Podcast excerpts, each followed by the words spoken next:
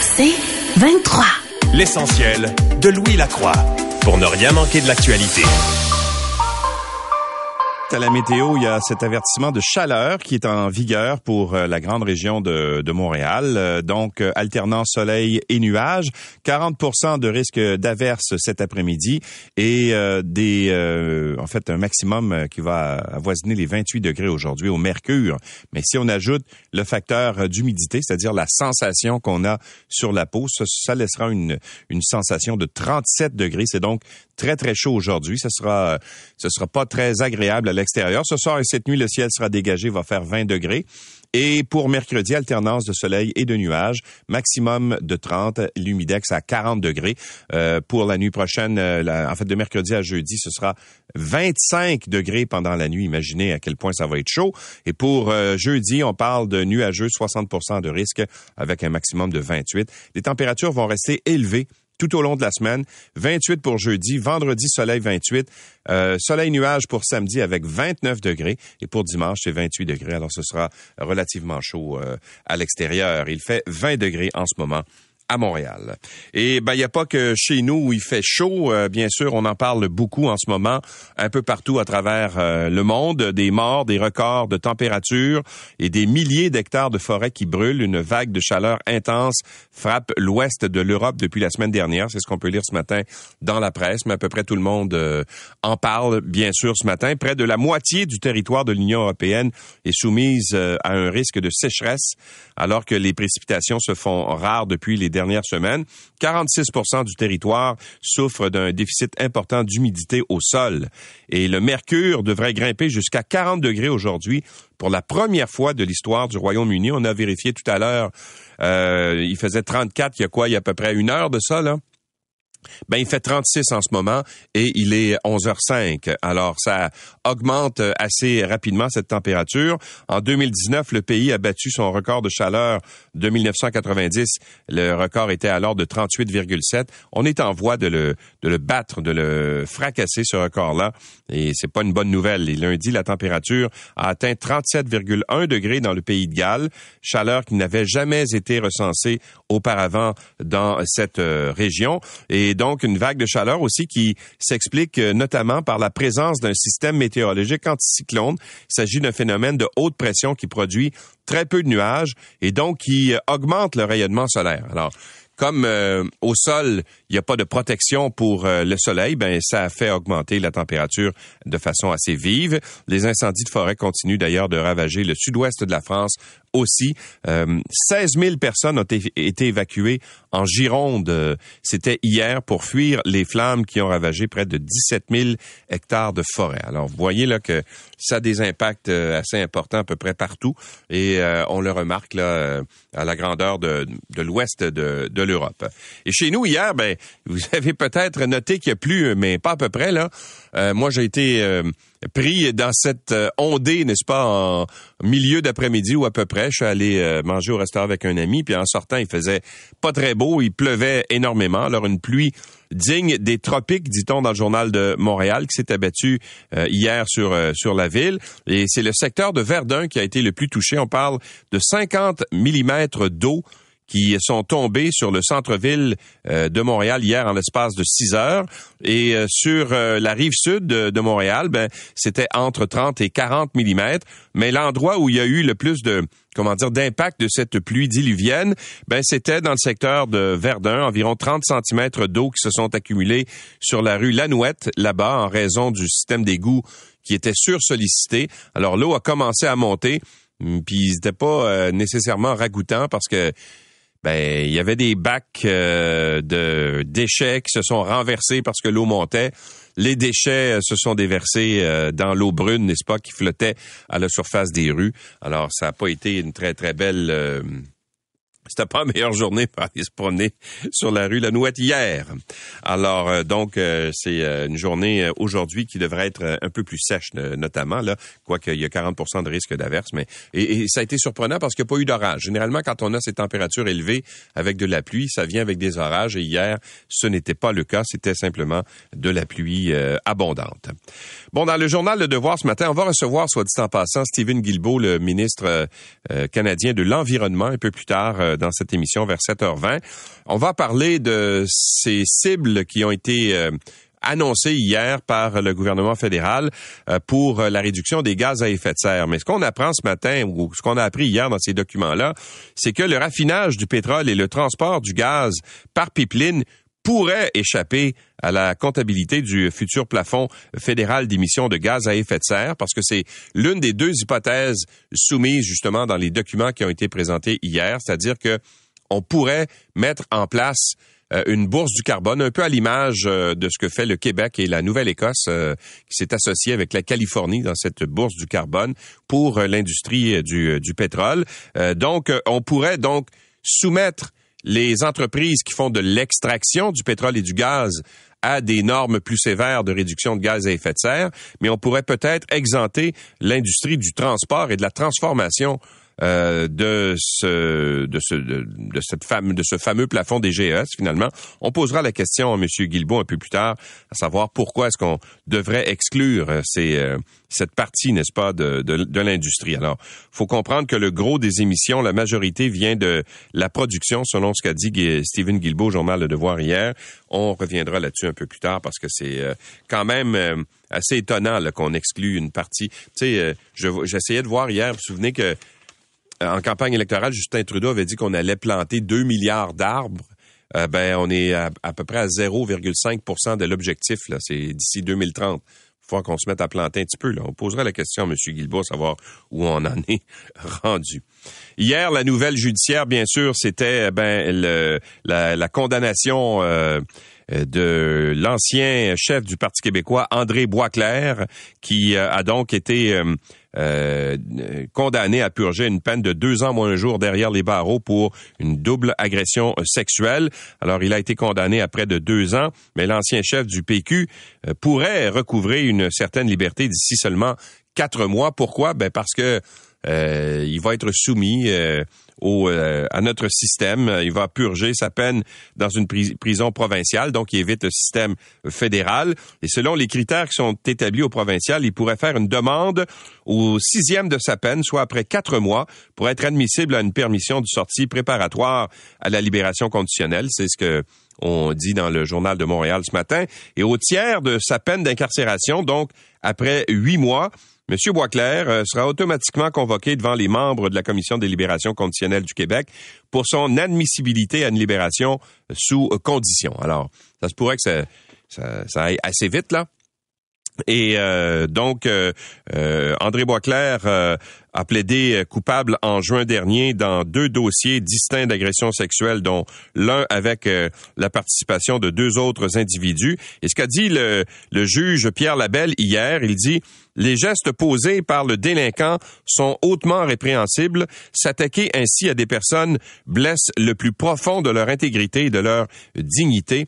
Euh, ça, c'est euh, ce que le juge a dit, mais il y avait quand même certaines euh, en fait, certaines circonstances atténuantes, dit-on. D'une part, il a plaidé euh, coupable.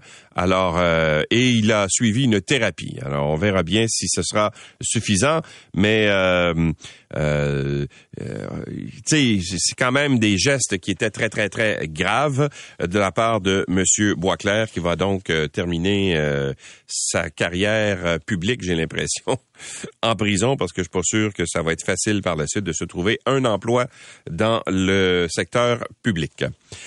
À part ça, les Canadiens disent faire de petits gestes en environnement. Ça, c'est un sondage qui a été fait par Statistique Canada auprès des Canadiens qui euh, admettent avoir changé leurs habitudes au cours des dernières années. Alors, les Canadiens euh, disent utiliser moins de paille, de sacs de plastique, de bouteilles d'eau à usage unique et de déchets électroniques notamment. Le portrait s'améliore lentement mais sûrement, selon ce que rapporte ce matin le journal euh, La Presse. Et c'est vrai, je pense qu'on le voit dans nos comportements. Là. entre autres, les, les sacs de plastique, moi j'en utilise à peu près plus. J'ai des sacs réutilisables quand on va à l'épicerie. Moi, c'est les bouteilles d'eau. Euh, J'en utilise très, très, très, très peu. Euh, il y a de plus en plus de stations de, remplissage également, ce qu'on voyait pas il y a quelques années. Maintenant, quand on va dans un festival ou dans un, je sais pas, une fête qui est organisée, c'était le cas entre autres à la fête du Canada, il y avait des postes de remplissage à peu près partout. Tu arrives avec ta bouteille, tu remplis ta bouteille d'eau, et donc ça évite justement ces fameuses bouteilles à usage euh, unique. Et les déchets électroniques, moi je me souviens d'une époque où les gens jetaient carrément les ordinateurs aux déchets dans le bac, euh, ça dans le bac là, puis ça s'en allait ensuite à l'incinérateur, alors qu'aujourd'hui, on les apporte davantage à l'éco-centre. Alors, il semble que les habitudes euh, comportementales, n'est-ce pas, en matière d'environnement, euh, changent. Les ordinateurs, téléphones cellulaires, les téléviseurs figurent aussi à la tête de liste des déchets électroniques qu'on envoie davantage dans les centres de récupération. Et ce que dit le sondage aussi, c'est que les Canadiens conservent plus longtemps leur téléphone cellulaire et quand vient le temps de s'en débarrasser, ils sont de plus en plus nombreux à les remettre à un centre de récupération. Alors, euh, il semble que ce soit euh, ce soit davantage ancré dans nos dans nos habitudes de vie. Bon, alors je ne sais pas si pendant la période des vacances de la construction, vous avez l'intention d'aller vers l'est du Québec, notamment la, côte nord, Charlevoix, etc. Mais euh, si c'est le cas, le jour où le pape va être va être dans la région, va être à, Québec, je pense que c'est le 28 juillet entre 3h et 15h du de l'après-midi. Ben, je vous conseille de pas passer par la route 138 parce qu'elle va être fermée pendant 12 heures. Donc, la région de Charlevoix va être difficile euh, d'accès, euh, notamment parce que les autorités euh, n'ont pas d'autre choix, dit-on, que de complètement fermer la route 138 pendant 12 heures de Bois-Châtel jusqu'à Beaupré. Alors, pour assurer la sécurité du pape François lors de sa visite le 28 juillet, il y aura une voie de contournement qui va qui va longer la route 138 un peu plus euh, au nord là, mais ce sera accessible seulement pour euh, les voitures et on roule pas à la même vitesse bien sûr que sur la route 138.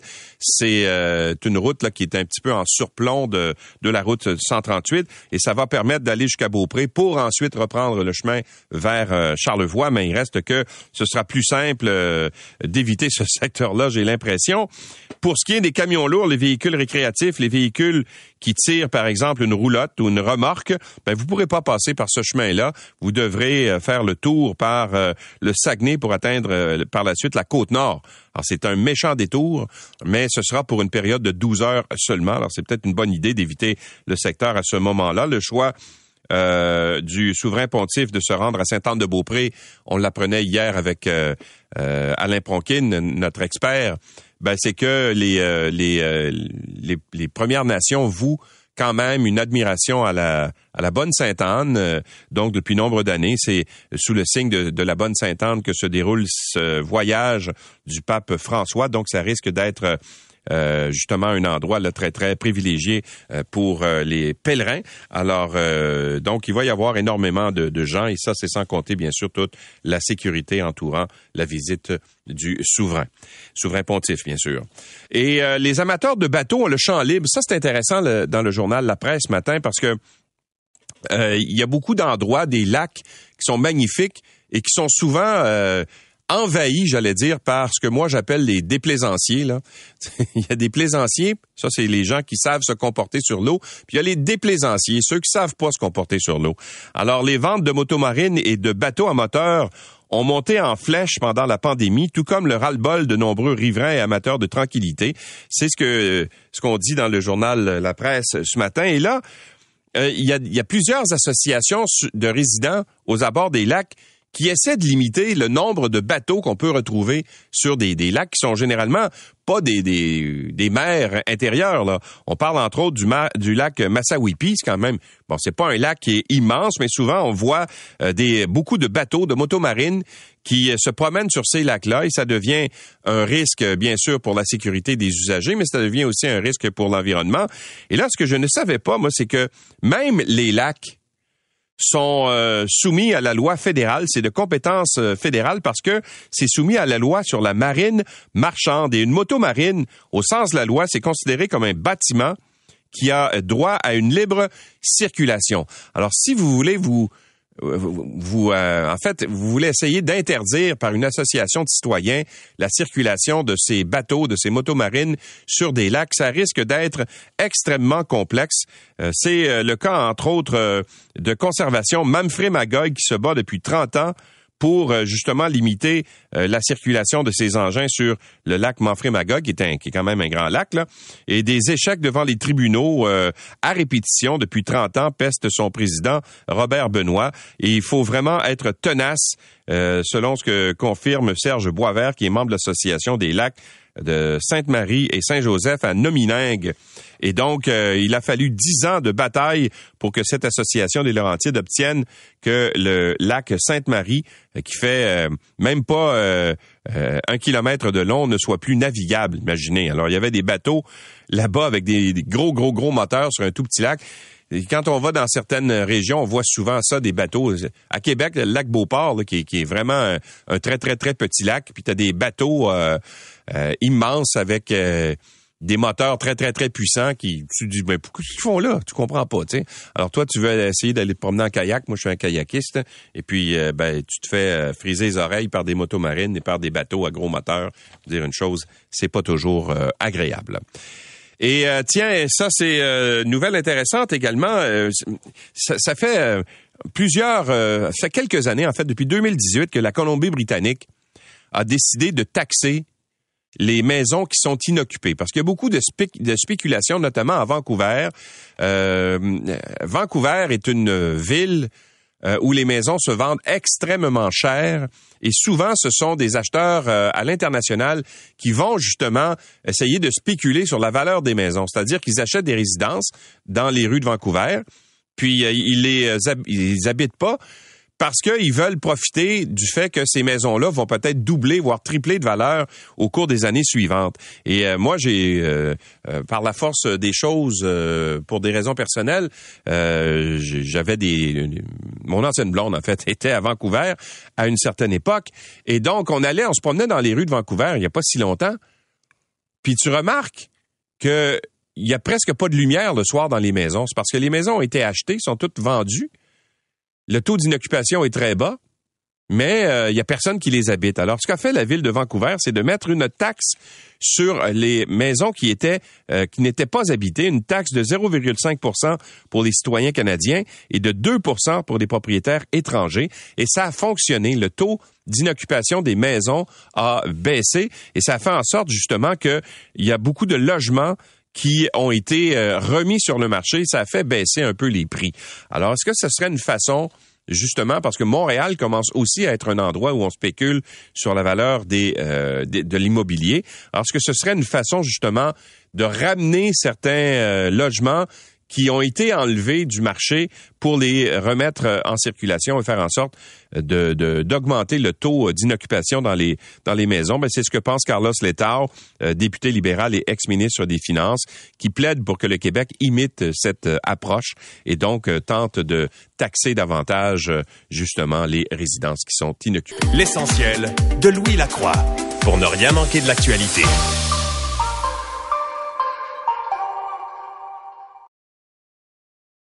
L'essentiel de Louis Lacroix, puisqu'il faut se lever même l'été pour ne rien manquer de l'actualité.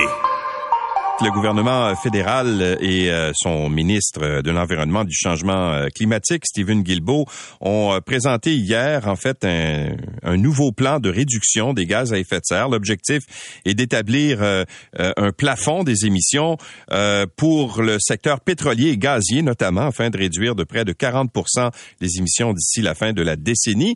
Mais est-ce qu'on est en train de faire une espèce de, de diviser, euh, si on veut, l'industrie euh, du pétrole et gaz euh, parmi bon ceux qui produisent et qui extraient, si on veut, la ressource et ceux qui les transforment. Stephen Guilbeault est ministre de l'Environnement. Bonjour, Monsieur Guilbeault. Bonjour, Monsieur Lemay. Ah, alors, quel est, quel est d'abord l'objectif le, le, du plan que vous avez présenté hier? Ben, c'est un engagement que nous avons pris lors de la dernière campagne électorale et, comme vous l'avez dit, de plafonner le niveau de pollution du secteur du pétrole et du gaz au Canada. Pourquoi? Ben parce que c'est le premier secteur en importance en termes de, de pollution au pays. C'est aussi celui qui a connu le plus fort taux de croissance au cours des dernières années.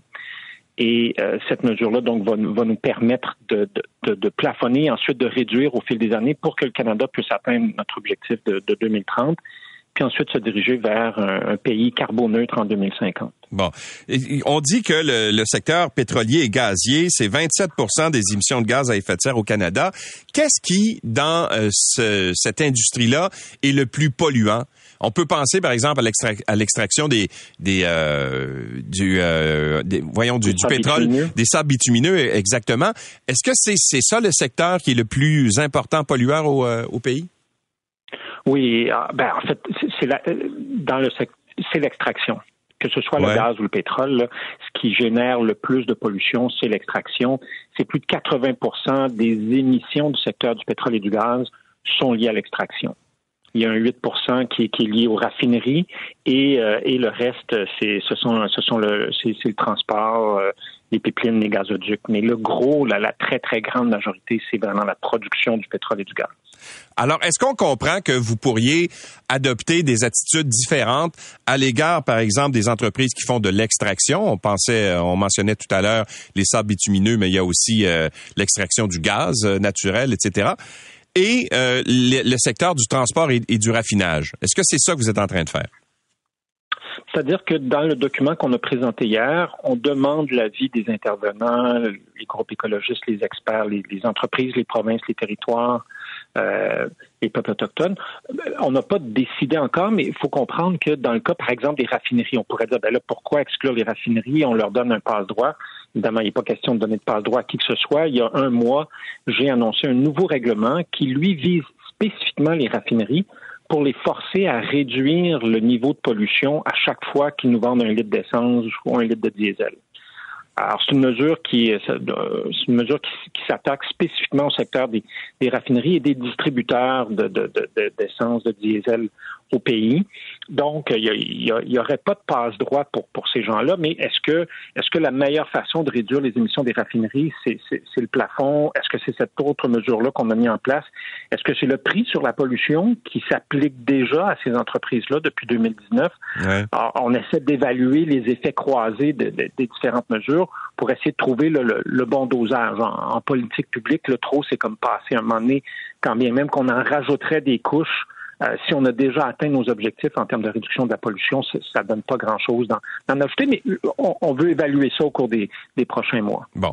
Comment est-ce qu'on peut réduire justement l'impact euh, de cette industrie-là? Parce que est-ce que c'est nécessairement en réduisant la quantité de gaz à effet de serre qu'ils vont émettre ou encore en compensant cette, ces gaz à effet de serre par d'autres moyens?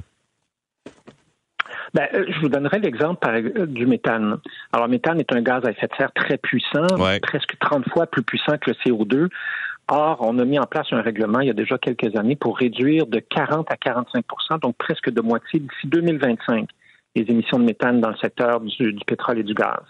Alors, pendant que la production de pétrole a augmenté, ben, les émissions, elles, ont commencé à diminuer euh, au, niveau canadien, malgré l'augmentation de, la production. Pourquoi? Parce qu'on s'attaque au méthane, qui est, un, qui est un gaz à effet de serre très puissant. Alors, on va continuer de le faire, puisque là, on a un objectif de réduire ces émissions de méthane-là de 75 d'ici 2030.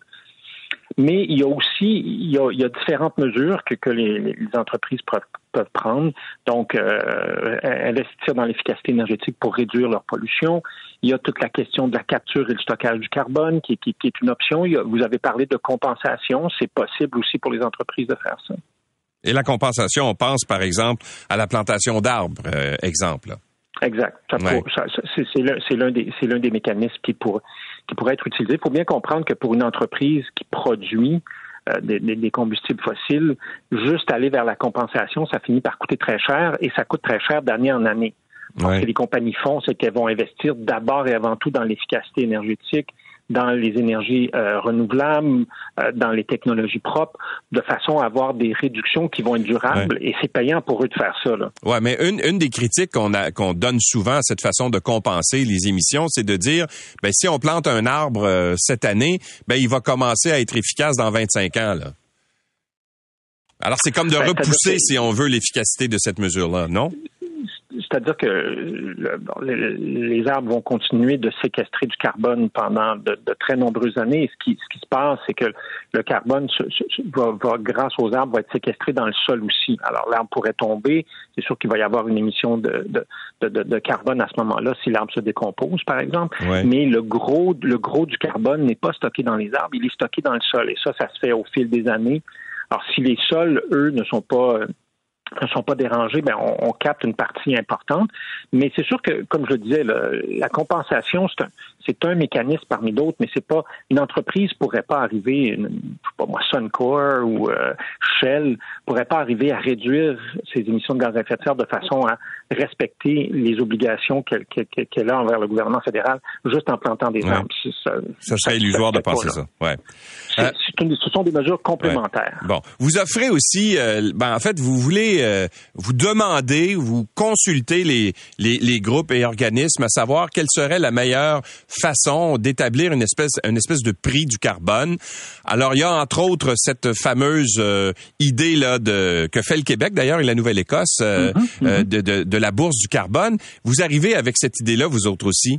Alors, est-ce que ça, c'est, c'est l'idée qui vous plaît le plus? Ben, il, y a, il y a deux mécanismes qu'on propose pour mettre en place le, le, le système de plafonnement pour le secteur du pétrole et du gaz. Ouais.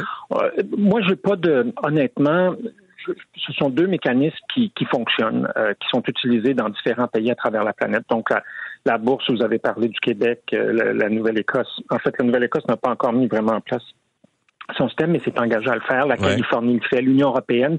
D'autres pays comme nous, plusieurs pays scandinaves avons mis plutôt en place un prix sur la pollution. Donc, nous, on dit, à votre avis, quel serait le meilleur mécanisme pour s'attaquer rapidement à la pollution du secteur du pétrole et du gaz euh, au Canada, mais bien honnêtement, M. Lemieux, moi, je me lève pas la nuit là, pour prier à l'hôtel de, de, de l'une ou l'autre de, de, ces deux mécanismes-là. Mais, mais pourquoi est-ce qu'on ne joindrait pas la, bourse du carbone qui existe déjà au Québec? Ben, nous avons choisi... Est-ce que ce serait possible de le ah, faire? là, il faut comprendre que ce qu'on met en place, c'est spécifiquement pour le secteur du pétrole et du gaz. Oui, je sais, mais... au, Québec, au Québec, on ne produit pas de, de, de pétrole ni de gaz. Si on inclut les raffineries, on a deux raffineries au Québec. Alors, ces raffineries-là pourraient être incluses dans, dans, dans, dans, dans ce système-là. Euh, donc, et, et, le Québec, je veux dire, le, système que le Québec utilise est tout à fait complémentaire à, celui du fédéral. On a d'ailleurs permis, dans le cadre du prix sur la pollution, que, en autant que le, système soit équivalent, une province puisse garder ou adopter le système qui lui plaît le plus. Alors, le Québec a pu garder, a pu garder son système. donc, ce sont des approches qui sont complémentaires. Ouais. Est-ce que votre ministère et vous-même, M. Guilbeault, voyez d'un d'un œil différent le projet de GNL Québec à Saguenay, entre autres choses, parce que bon, on regarde la situation euh, internationale au niveau du gaz, par exemple. Euh, on sait que l'Europe, euh, l'Allemagne en particulier, va avoir besoin de gaz naturel pour compenser le le gaz qui provient de de la Russie. Est-ce que cette perspective-là d'un nouveau client qui serait, qui serait par, exemple l'Union européenne, euh, vous fait voir le projet de GNL Québec d'un autre œil? Euh, nous, ce qu'on a fait, M. Lemieux, il y a déjà quelques années, c'est qu'on a réformé l'évaluation environnementale pour confier ça à un groupe d'experts, donc l'Agence d'évaluation environnementale fédérale, euh, qui relève du ministère de l'Environnement, mais c'est pas le ministre sur le coin de la table qui se lève un matin puis qui regarde un projet puis qui dit Ah ouais, ben ça, ça a l'air correct, hum, ça, j'aime pas ça. Alors, ça. Donc, les projets doivent passer à travers un processus rigoureux euh, d'évaluation. Alors, mais vous devez avoir un avis, euh, monsieur, monsieur Guilbeault sur ce ben, projet-là? J'ai plein d'avis dans la vie, M. Lemieux, mais je suis ministre de l'Environnement. C'est M. Lacroix en passant, c'est pas M. Lemieux. Ah, M. Lacroix, excusez-moi. Euh, euh, c'est pas peu importe l'avis que j'ai, si le projet a déjà été rejeté par l'agence, euh, si l'entreprise veut présenter une nouvelle mouture du projet, elle est tout à fait libre de le faire et, euh, et, de, soumettre son projet à l'agence d'évaluation environnementale. Puis le projet passera à travers le, processus d'évaluation, mais c'est pas moi qui va décider ça un matin. Là. Non, je comprends, mais comme ministre de l'environnement et comme euh, comme auditeur et comme comment dire euh, contribuable, il me semble que de savoir ce que pense le ministre de l'environnement sur un projet comme celui-là, ça peut être éclairant. Ben, euh, nous, ce qu'on a décidé de faire, c'est de dépolitiser le système d'évaluation environnementale. Sous le gouvernement un peu, tout était politique toutes les décisions étaient politiques. Puis moi, je suis pas un expert en évaluation environnementale. J'ai participé dans ma vie à, des, de nombreuses audiences du BAP et de nombreuses audiences de l'agence fédérale, mais ça fait pas de moi un expert sur toutes les questions d'évaluation environnementale sur tous les projets au monde. Je suis le ministre, je suis la personne qui décide en bout de ligne une fois que j'ai reçu les recommandations de cette agence-là. Mais euh, mon opinion, honnêtement, c'est pas celle de, c'est pas celle d'un expert. Et, moi, je me fie aux experts pour me faire des recommandations éclairées, puis ensuite, je prends ce mmh. qui m'apparaît être les meilleures décisions possibles dans l'intérêt des Canadiens et des Canadiennes. Lors de la dernière campagne électorale, M. Trudeau avait promis de planter 2 milliards d'arbres pour euh, justement compenser les émissions de gaz à effet de serre à travers le Canada. Est-ce qu'on en est rendu où avec ça? Parce que ça avait accumulé un peu de retard. on était à 0,5% de l'objectif, je pense. C'était d'ici 2030, le 2 milliards d'arbres. On est rendu où, là? Euh, J'ai pas les, les, derniers chiffres. Je pense qu'on est rendu à quelques centaines de millions. Euh, d'arbres plantés. Il faut comprendre qu'avant de les planter, pour ceux et celles qui nous écoutent qui ont déjà planté des arbres en Mauricie, en Abitibi, ben, les arbres, quand on les plante, c'est pas des graines. Là. Ils ont poussé pendant quelques années, de deux à trois ans. Là. Ça, ça, dépend des, ça dépend des essences. Mais donc, il faut, il faut les faire pousser d'abord, ces arbres-là, avant de, avant de les planter. Mais on, on se dirige vers un rythme de, de, de, plantation annuelle qui va, qui va être autour de 300 millions par année à partir de l'an prochain ou de l'année suivante, ce qui va nous permettre d'atteindre notre objectif de 2 milliards en 2030. Mais vous n'êtes pas capable de, nous dire, parce que je pense que c'était 8,5 millions qui avaient été plantés au mois de décembre. Ah non, c'est beaucoup plus que ça. Euh, les, derniers chiffres que j'avais vus, ça, ça, fait plusieurs mois de ça, on était rendu à plus de 200 millions, si ma mémoire est bonne. Donc, euh, mais c'est sûr qu'il faut accélérer le pas, mais on savait que ça commencerait tranquillement qu'on accélérerait euh, au fur et à mesure que les arbres deviendraient disponibles pour être pour être plantés. Hmm. Alors, vos documents de, consultation ont été présentés hier. Euh, à, partir à, quel moment est-ce qu'on va avoir une bonne idée de votre orientation par rapport aux consultations que vous faites? Probablement que d'ici la fin de l'année, début 2023, là, il y aura un, premier projet de, de règlement euh, qui lui aussi, comme c'est la procédure au Canada, devra faire l'objet de consultations publiques et un règlement final quelque part à la fin 2023. Monsieur Guilbeault, merci beaucoup d'avoir été avec nous. Merci, M. Lacroix. Au revoir. Stephen Guilbeault est ministre de l'Environnement et du Changement euh, climatique. L'essentiel de Louis Lacroix, puisqu'il faut se lever même l'été pour ne rien manquer de l'actualité.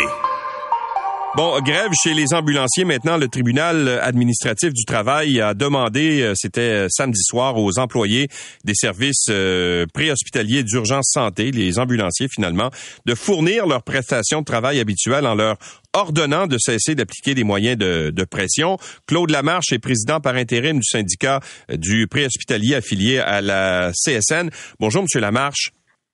Bonjour, M. Lacroix. Alors, comment ça a été accueilli, cette décision-là du tribunal du travail? J'imagine que ça ne devait pas faire l'affaire de vos membres?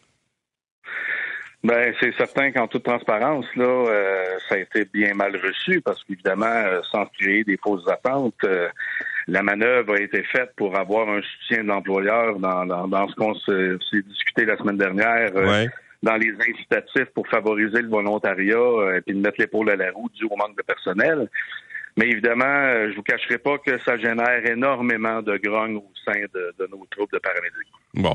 Alors, en fait, ce que je comprends, c'est qu'il y a une pénurie de main-d'œuvre, tout ça, et euh, la décision du tribunal administratif du travail fait en sorte que vous n'aurez pas le choix d'accepter finalement de faire du temps supplémentaire et aussi de ne pas euh, avoir recours à toutes les heures de, par exemple, de, de pause auxquelles vous avez droit, c'est ça? Ben exactement. Ça vient directement trancher sur la période de repas. Euh, évidemment, le tribunal avait à établir s'il y avait un conflit, un mouvement concerté. Ça, ça a été directement avoué par la par la partie syndicale, par notre procureur. Et là où était tout l'enjeu, c'était le risque de de préjudice au sein de la population. Et là, le tribunal a évidemment rendu jugement en voulant réduire à son minimum le plus possible.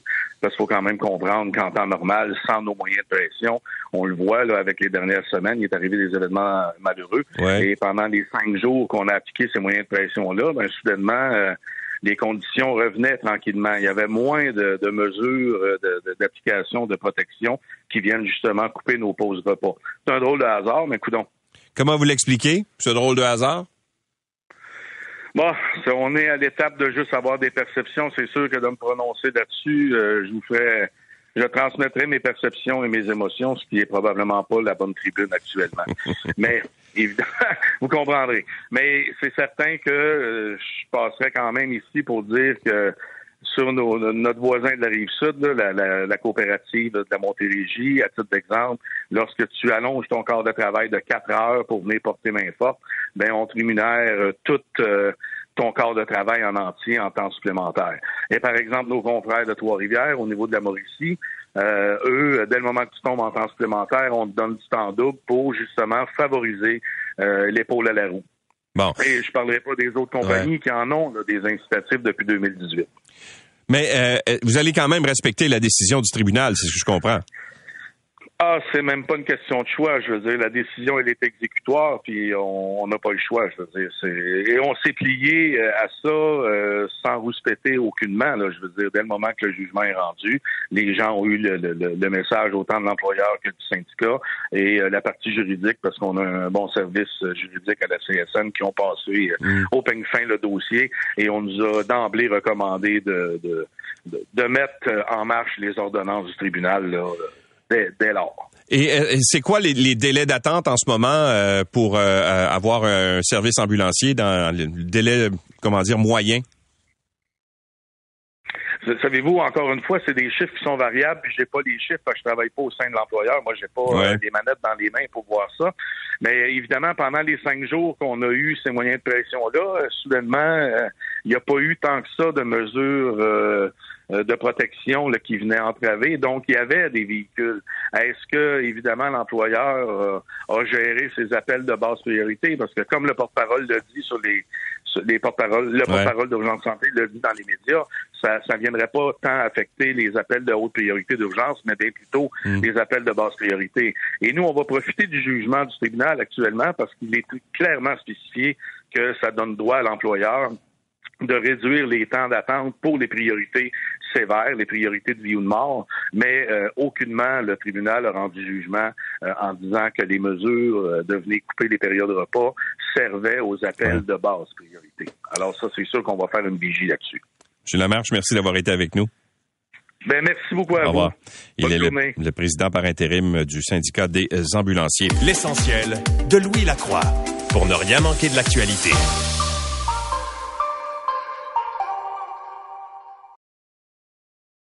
L'essentiel de Louis Lacroix, puisqu'il faut se lever même l'été pour ne rien manquer de l'actualité. François, parlons du match des étoiles du baseball majeur. C'est ce soir avec un invité bien spécial. Oui, la présentation du match des étoiles du baseball majeur entre la Ligue nationale et la Ligue américaine. C'est la tradition. Et ce matin, on a décidé de parler avec quelqu'un qui a déjà participé au match des étoiles. D'ailleurs, il est le premier Québécois à participer au match des étoiles du baseball majeur. Ça se passait en 1966. Ce matin, on a le plaisir, le bonheur et le privilège de s'entretenir avec Claude Raymond. Bonjour Claude. Bonjour François, bonjour Louis. Hey Claude, j'aimerais ça que tu nous racontes 1966. Euh, c'est pas comme aujourd'hui. Comment t'as appris la nouvelle que tu allais participer au match des étoiles? Oh, ça a bien changé parce qu'aujourd'hui, euh, tout le monde est au courant, tandis que en 66, moi, euh, on reçoit notre courrier à tous les jours là, au stade. Puis nous étions à Houston. Puis je me souviens pas si c'est le mercredi ou le jeudi j'ai reçu un télégramme. Le télégramme, il provenait de Walter Alston. Puis Walter Alston, il me disait que j'avais été choisi pour participer au match des étoiles, mais il fallait pas que j'en parle avant mardi de la semaine d'après parce que c'est là qu'ils étaient pour annoncer euh, les, huit lanceurs de la Ligue nationale puis les huit lanceurs de la Ligue américaine. Euh, aujourd'hui, il y en a peut-être 15 dans chaque ligue, là. Mais dans ce temps-là, il y en avait huit parce que euh, Koufax a lancé trois manches, Bunning trois manches, Maréchal trois manches, puis Gaylord Perry deux manches. Alors, nous autres, on est allés en prolongation. Tantôt, vous avez mentionné que ça, c'est arrivé 13 fois qu'on est allé en prolongation, mais nous autres, en 66, on a gagné 2 à 1 sur un coup sûr de Maury Wills en, en 11e manche. Mais c'est ça la, différence. Aujourd'hui, euh, le lanceur partant, il va y aller une manche, peut-être deux, ça c'est rare, très, très, très rare, deux manches. Puis là, mais ben, moi, moi j'avais mon fameux euh, télégramme en main. moi, je suis célibataire dans ce temps-là. Ouais. Puis tu peux pas en parler à personne. ben oui, c'est ça. Tu peux même pas parler à ta blonde, t'es célibataire, c'est ça. c'est ça. Ben fait que là, j'ai décidé, tiens, je vais appeler mon père puis ma mère. Ouais. Fait que je les ai appelés. Puis là, je leur ai dit, j'ai dit, est-ce que ça vous tente d'aller au match des étoiles? Mon père, il, ben, je sais pas, là. J'ai dit, parce que je vais, je vais être nommé mardi, ah. là. je sais pas, là, faut que je tourne le gazon, là. Écoute. Euh. C'est ça. Fait qu'il dit, ben oui, on va y aller. Fait qu'il a pris son auto, lui puis ma mère, puis ils sont venus à Saint-Louis pendant trois jours pour le match des étoiles. Puis, tu sais, dans ce temps-là, il y a, le, comme le lundi, hier, il y avait le, match de coup de circuit, là. Oui. Le, puis dans ce temps-là, c'était juste une pratique au bâton. Euh, nous, la Ligue nationale, on pratiquait de telle heure, mettons, de 1 heure à 3, puis la Ligue américaine de 3 à 5, quelque chose, quelque chose du genre. Là. Mais, c'est complètement fou là. Tu sais, puis aujourd'hui, les joueurs, ils ont des dans leur contrat, ils ont des bonus de 500 000 euh, ou un million s'ils font le match des étoiles, et tout ça. Nous autres, on avait un certificat de 100 dollars qu'on devait échanger quand on allait à Cincinnati ah, ouais. dans, dans une bijouterie. Fait que moi j'ai fait euh, je me suis fait graver euh, euh, quatre moques de bière là, en, en pas, pas, en, argent, mais pas en étain. oui, c'est en étain. Hein, OK, ouais. Ouais. Puis là, j'ai, la fois d'après, quand je suis allé à Cincinnati, je les ai rapportés. les avez-vous toujours? Oui, oui, je les ai toujours, oui. Ouais. Ah, mais c'est, il, faut, il faut que je les trouve, par exemple. ça sert pas à tous les jours. mais Claude, tu disais que ça a bien changé. Ça a bien changé sur le terrain aussi, parce que hier, on voyait le concours des coups de circuit, tout le monde se parlait, tout le monde se jasait, mais tu m'as raconté que Walter, euh, le gérant des Dodgers, euh, Walter Alston, vous avez averti qu'il voulait absolument gagner, puis vous pouviez pas vous parler entre joueurs les, des, deux équipes, des deux, euh, des deux formations. Non, non. Euh, nous, nous, là, dans ce temps-là, il y avait un règlement. C'était 100 dollars d'amende si tu te faisais prendre, là, parce que il y avait toujours un arbitre qui était assis euh, en arrière du map, dans les estrades, là, puis il surveillait s'il y avait de la fraternisation. Ah oui, mais pourquoi? Ben, c'est parce que dans ce temps-là, c'était comme ça.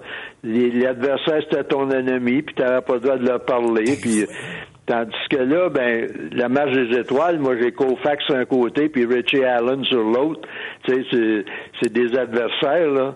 Puis euh, là, là, tu peux te parler parce que c'est c'est le seul temps que tu peux te parler durant l'année. moi, puis à part ça, on avait un Birdie euh, notre gérant à Atlanta. Il, il disait ben si euh, si vous êtes pris à, parler à un joueur adverse par les arbitres, c'est vous autres qui payez.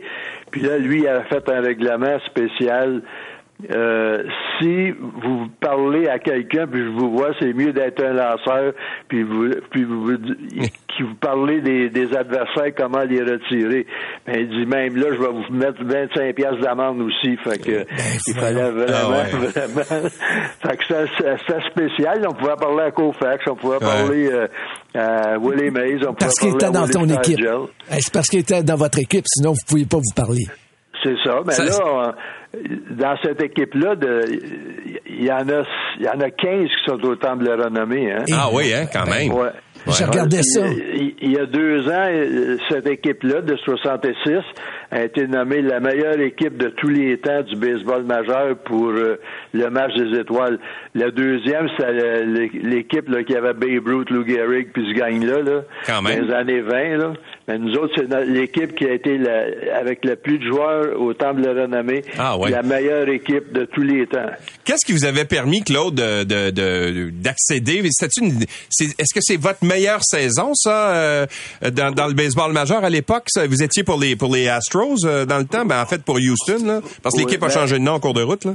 Oui, les Astros en 66. Ouais. Euh, on a changé de nom en 65 quand on a quand on est déménagé dans l'Astrodome.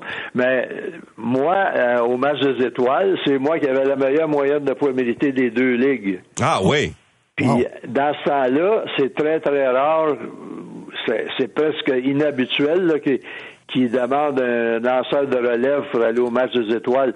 Il y a eu moi et Phil Regan, deux deux lanceurs de relève qui ont été nommés sur les huit. Là, fait que tu sais, on puis ils ont utilisé juste quatre lanceurs, les quatre sont au temple de renommée. Ouais, parce qu'on parle de temple de renommée, là. Je regarde la, la- formation partante, entre autres, Bob Gibson, Sandy Koufax, Juan Marichal, Gaylord Perry. À l'attaque, il y avait Joe Torre, Willie McCarvey. Aussi, Jim Euh, Bunning aussi. Ouais, Joe Morgan, euh, Hank Aaron, Roberto Clemente, Willie Mays, Willie Stargell. Quelle équipe de Billy baseball. Williams, Joe Torre. Mais- Claude-. Ça gagnait combien un joueur des ligues majeures? Comme je je sais pas si vous êtes à l'aise de parler de ça mais votre salaire en 66 comme joueur c'était combien? Parce qu'on voyait là qu'il y a le le, le il y a un- Celui qui a gagné le concours de coup de circuit hier, Juan Soto. Un million, ouais. Ouais, a, refusé euh, 440 millions pour Il 15 est ans. fou, tabarnouche. Ah ouais. Il est fou. Mais en 1966, un bon joueur de baseball pouvait gagner combien? Ben, moi, moi, là, comme releveur, je me souviens parce que j'avais chambré avec Don McMahon, qui avait été un, un des bons lanceurs de relève du baseball Ouais. dans les années 50, même euh, avec les Braves, puis j'ai été son compagnon de chambre un petit, un petit bout de temps. Là. Lui, il m'avait dit, Frenchie, mon, mon rêve, c'est de, de me rendre à 20 000 Ah, Mon ouais? rêve, c'est de me rendre à 20 000 Puis je me souviens, en 59, quand j'étais avec les White Sox, lui, les Braves s'entraînaient à Bradenton, puis nous autres, les White Sox à Sarasota. Il m'avait appelé, il dit, Frenchie, il dit, je vais aller te chercher ce soir pour souper chez nous. Que j'ai dit correct. Là, il est venu me chercher, puis en s'en, en s'en allant chez eux, il me dit Frenchie, tu sais ce que je t'avais dit là, en 57, là, que mon rêve c'était de 20 000. Il dit là, je viens de l'atteindre, j'ai 20 000 Fait que moi, là, j'avais toujours ça en tête quand, en 66, quand ils m'ont quand ils m'ont euh, nommé au match des étoiles, j'étais pas loin, j'étais à 17 ou 18 000, quelque Ben, chose voyons comme ça. donc. Puis là, ben, il- la- la- l'année d'après, Paul Richards m'a envoyé un contrat de 20 000. Là, là j'étais au ciel. Moi, là, là j'étais parmi les releveurs les mieux payés du baseball. Ah, c'est incroyable hein, quand même les ça a explosé évidemment c'est c'est il y avait peut-être pas les contrats de télévision qu'on a aujourd'hui puis tout ça là mais il reste que la différence entre euh, entre les deux c'est incroyable là. Complètement. vous êtes phoné à la bonne époque euh, Claude C'était incroyable. Puis nos matchs, on les jouait le jour. Hein. C'était pas le soir qu'on jouait. Là. On jouait le jour. ouais C'est vrai parce que euh, il y avait pas vraiment de stade qui avait des, des, des, des lumières pour jouer le soir. Oui, oui. Tous- tous les stades, avaient excepté Chicago. Chicago? Excepté les Cubs. ouais. Ouais. Mais tout, tout le monde jouait les matchs. euh, le match des étoiles, ça jouait euh, en après-midi. Comme les séries mondiales, ça jouait en après-midi. Et Là, ça a tout changé à cause, justement, comme Louis dit, la télévision, puis les, les commandites, puis toutes ces affaires-là. Là, c'est rendu, c'est la folie furieuse. Tu sais, quand on pense que Charles Brofman il a payé 10 millions pour les expos en 68, là, ouais là, l'autre, il, l'autre, il offre 440 millions puis il refuse. Ouais, c'est ça. juste, juste pour vous faire, pour, euh, vous faire rager un peu, Claude, là, euh, j'ai fait euh, 20 000 dollars en 1966 en dollars constants. Là, c'est comme si vous aviez gagné 174 597 cette année. bien payé. On était bien payé. Je, je, je me plains pas. Moi, là, mais c'était ça dans le temps. C'est, les, les propriétaires, ça c'est avant l'avenue de Marvin Miller. Ouais. C'est Marvin Miller qui a tout changé ça quand il est arrivé, lui, en, en 69, la première, la première fois qu'il a négocié avec le baseball majeur, il a fait grimper le salaire minimum de 7 000 à 10 000. Ça, c'est une grosse affaire, mais le gars, là, moi, il y avait deux joueurs chez nous à Atlanta, Ron Reed puis Jim Britton. Il avait eu une très bonne saison, puis il avait signé leur contrat au cours de l'hiver.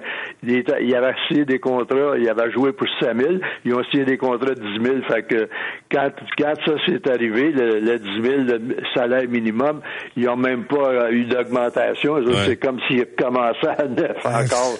tu sais, puis nous autres, on n'a pas eu d'augmentation non plus. Mais c'est de même dans le temps. Puis c'est Marvin Miller qui a tout bouleversé le monde là, avec ça. Eh, mon Dieu Seigneur. Il, Mais- il était bon pour le baseball, lui là. C'est sûr et Pour certain. les joueurs, pour les joueurs. Pour les joueurs. Pour les propriétaires, c'est une autre histoire. Hey, Claude, merci beaucoup d'avoir Ben, les participé à l'émission. propriétaires font de l'argent en masse. Il n'y en a pas un qui paie de l'argent. Non, ça c'est sûr. C'est sûr. Merci beaucoup, Claude, d'avoir participé à l'émission. C'est toujours très agréable de te faire un brin de jasette, puis au plaisir de se reparler bientôt. Euh, bonne fin de journée. Merci. Au revoir, Claude Raymond, ancien joueur, bien sûr, des Expos de Montréal, mais euh, à l'époque, il était pour les Astros de Houston. Il gagnait 20 000 dollars par année. il était au match des étoiles. Il était au match des étoiles. Ça, ça veut dire un des meilleurs lanceurs de la Ligue à l'époque, ça gagnait 20 000 piastres. Merci. L'essentiel de Louis Lacroix. Merci d'avoir été avec nous. On se donne rendez-vous demain. C'est